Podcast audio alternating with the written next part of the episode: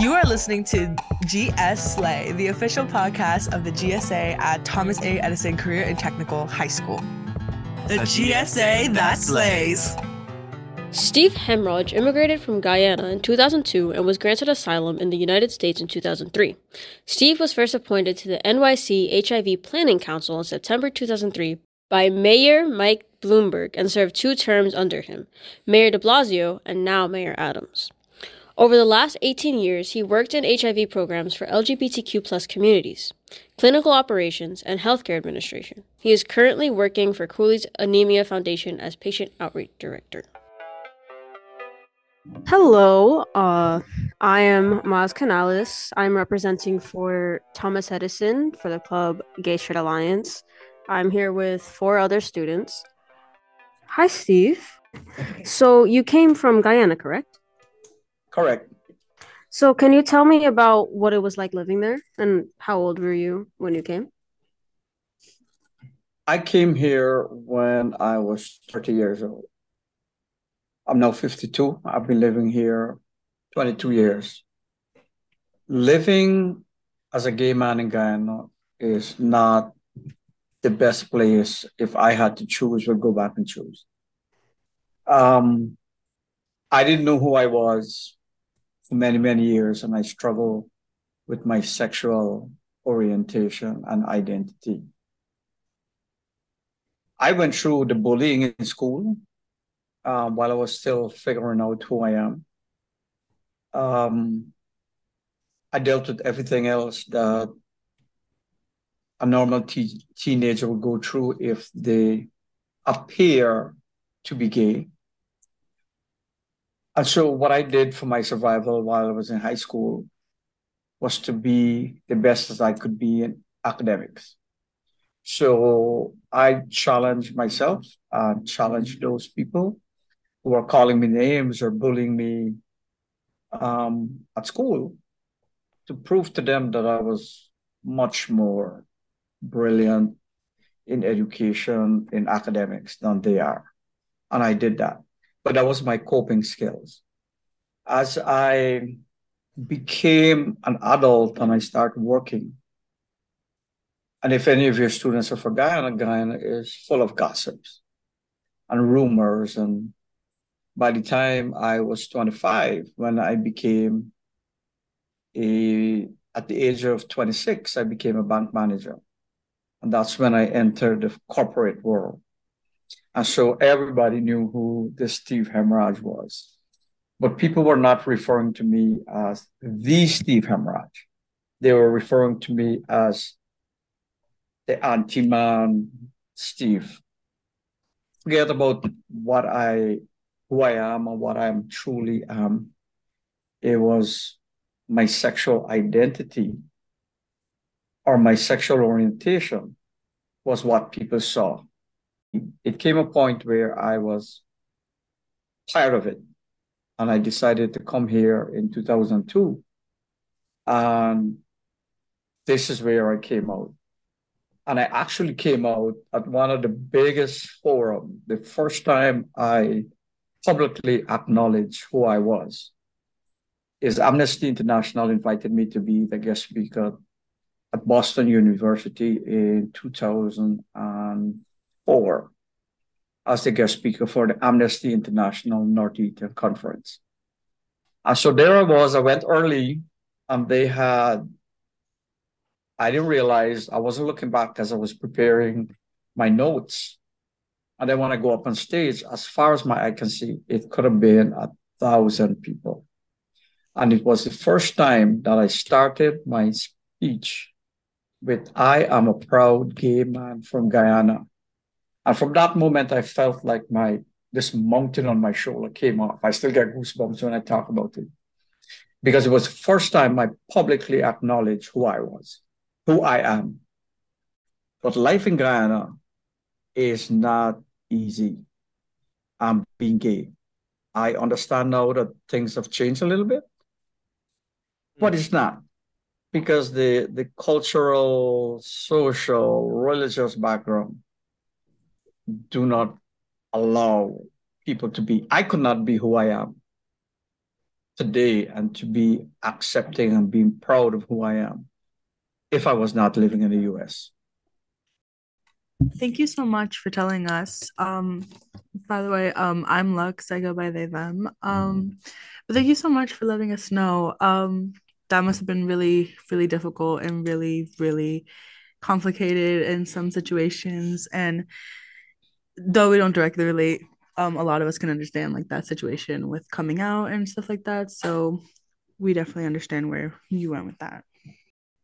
Hello, um, I'm Chase. Uh, I have go by any pronouns. And um, when you were still living in Guyana, would you ever, or were you ever able to like imagine yourself coming out to like those thousands of people, like in that moment, or was that something you never saw coming?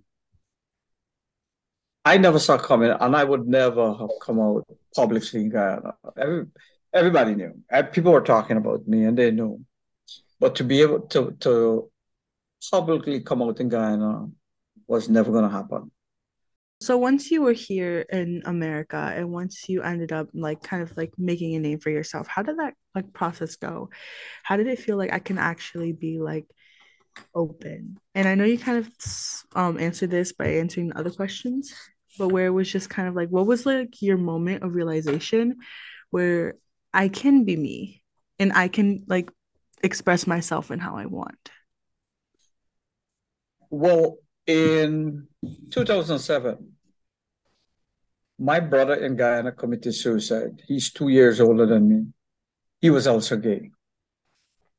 Um, he didn't have the support when I left. I was his support.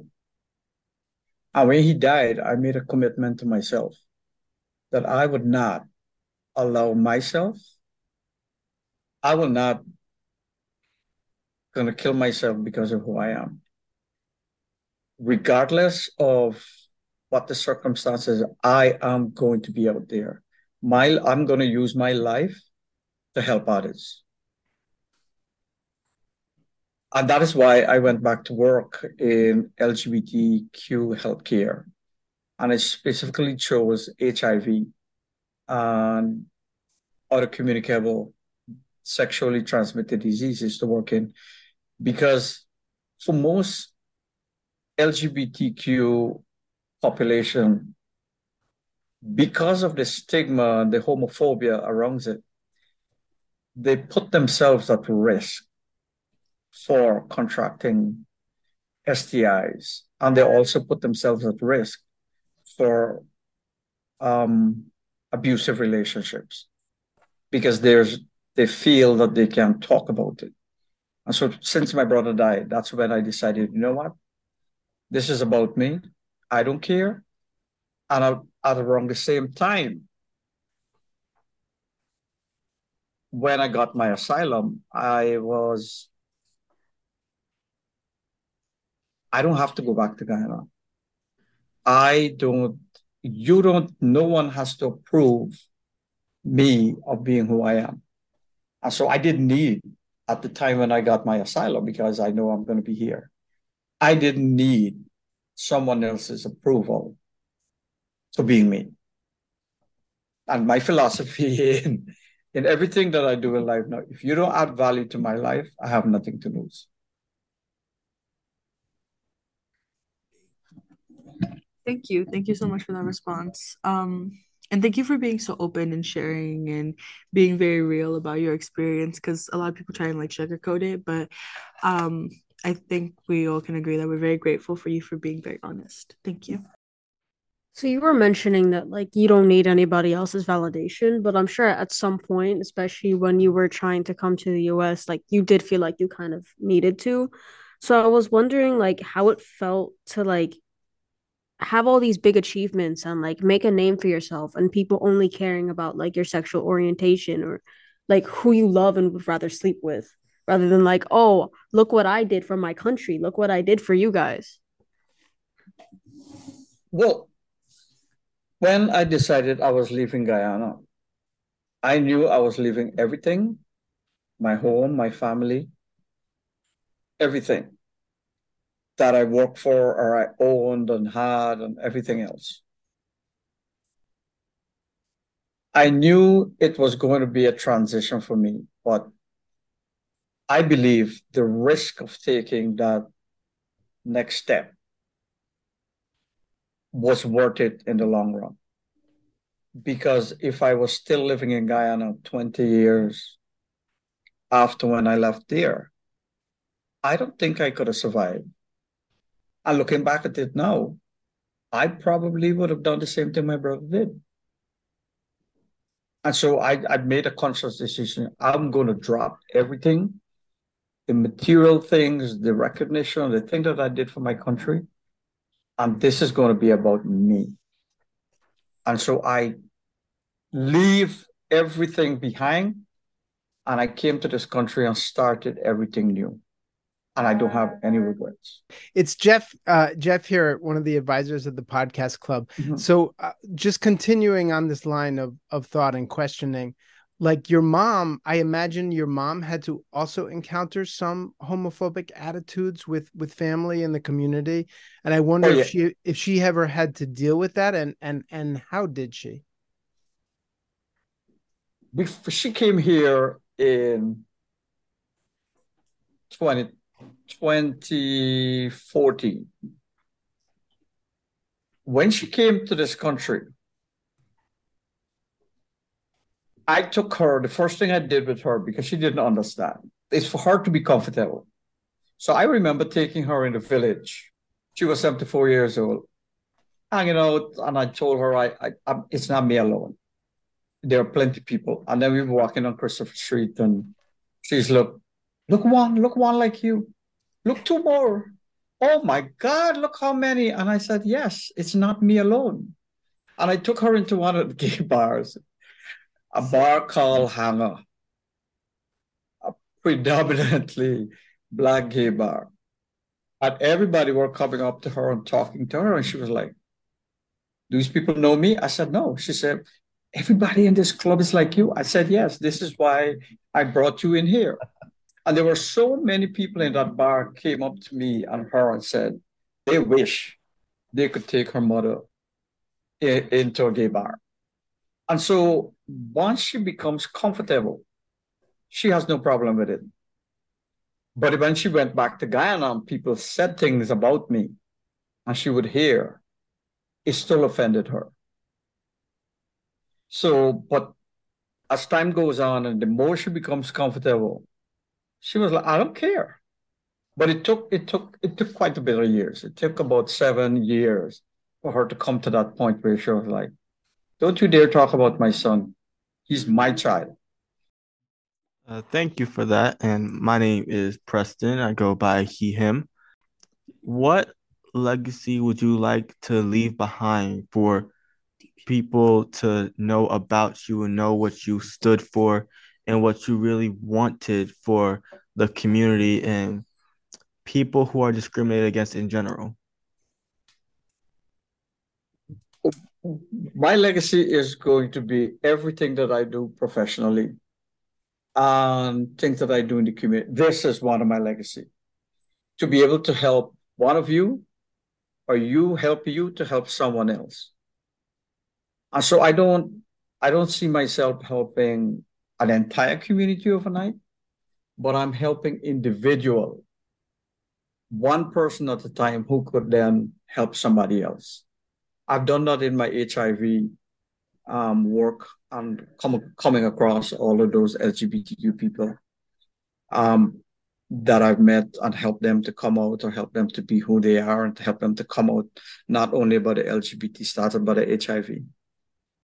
These little things, these are the little things. The one-on-one, I may not reach a hundred people one time, but I might help one person each time. And so as as long as I'm I'm alive, I'm gonna be who I am and I'm gonna help. That is going to be my legacy. It's the work that I do in the LGBTQ community in public health. Okay, thank you. That was amazing to hear. My next question is what is a message for young queer youth that you would like for them to hear and know that could help guide them through the journey of being in the community? The first advice is is for for the youth to say, I'm not alone. And two, this is who I am. The third thing, I would tell them this is a journey, it's a process. You have to find the right time, or you have to be comfortable at the right time to come out to your family, especially immigrant parents. And the third thing is to create your own network of LGBT youths that you can meet. And now you guys have all the the platforms that you can meet and you know, you're on Instagram, you're on Snap, you know, you you you have a forum. Create a space where you can have a support group or a meeting um, where you invite other LGBTQ people to share experiences and be able to support each other or share experiences. You know what? I came out to my parents and this is how it went down. And this is the reaction. Somebody might say, you know what? I did it this way. And this one worked and it was okay. And so the third person who is about to come out is going to say, you know what? I tried that one and a little bit of this one. So creating a community of peers is also going to help, and it's going to help tremendously. And you could be locked up in your bedroom at eight o'clock at night while you guys are having a Zoom. And so you're in your private space having this conversation without your parents' involvement or anybody else's. Because you really don't, the, the goal is to not wait for somebody else's validation for you to be who you are. And I think the peer support is one of the greatest benefits because I've been, when I first came, I went to um, groups at the LGBTQ Center because I wanted to hear other people's experience. I want to, and I wanted to hear other people lived experiences. And, and so that helped me.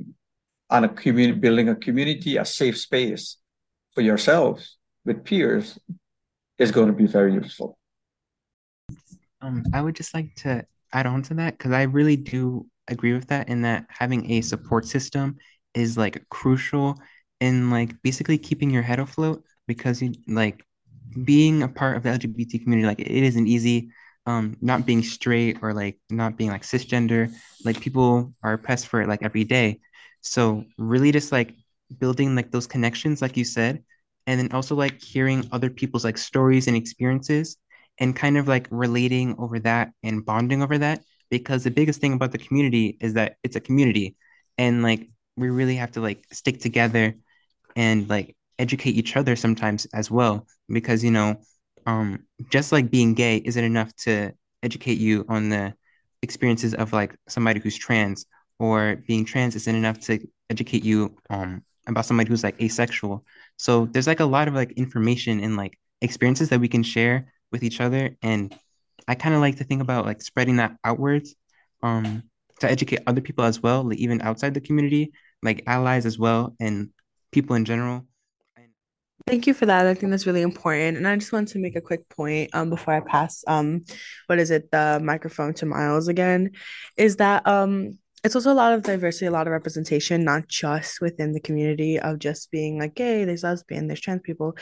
No, it's like a lot of ethnicities and cultural differences and um like appreciation that we just have to like kind of bring together and realize that despite our differences, we can be together because um Chase is from Trinidad. I'm Puerto Rican Ecuadorian. Miles is Dominican, Cuban, Puerto Rican, Puerto Rican, Venezuelan, Venezuelan, Honduran. Honduran. He's like the melting pot in a person. And then um Preston's also um what is it? He's Jamaican. So like there's a lot of we we come from a lot of different places. And um I think Star I forget what Star said um they were from, but yeah, so we all come from different a lot of different places, yet we find a way to come here and use this as our time to kind of be together and um as well as just kind of move past those differences that are are um like family before us have like definitely put down on us.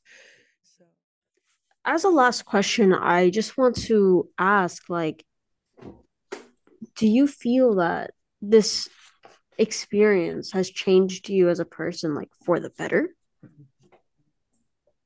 Yes. Um this experience, this is what I'm doing with you guys here. It's an experience that has changed my life. This is the first time I've done something like this. And so this is because I'm out, I'm there, I'm talking about me. It opens up opportunity like this. I never regret coming out, never regret being who I am. And I'm going to be me, and I'm going to live my authentic life. Thank you for allowing us to interview you and being so honest. I think that no matter how hard your story was, it is beautiful and you seem like a beautiful person. Thank you. Don't make me cry. This podcast was developed through the Youth Equity Art of the Podcast residency funded by the New York City Council. It was developed by History UnErased and Houses on the Moon in partnership with the New York City Department of Education. Thanks to our outgoing GSA advisor, Rosemary Gikwan Olin, for her endless support, and to our incoming advisor, Eva Michael. If you would like to find our GSA, then come to room 204 on Tuesdays at 3:30 p.m. or find Miss Michael in room 132. You are listening to GS Slay, the official podcast of the GSA at Thomas A. Edison Career and Technical High School. The, The GSA GSA that that slays.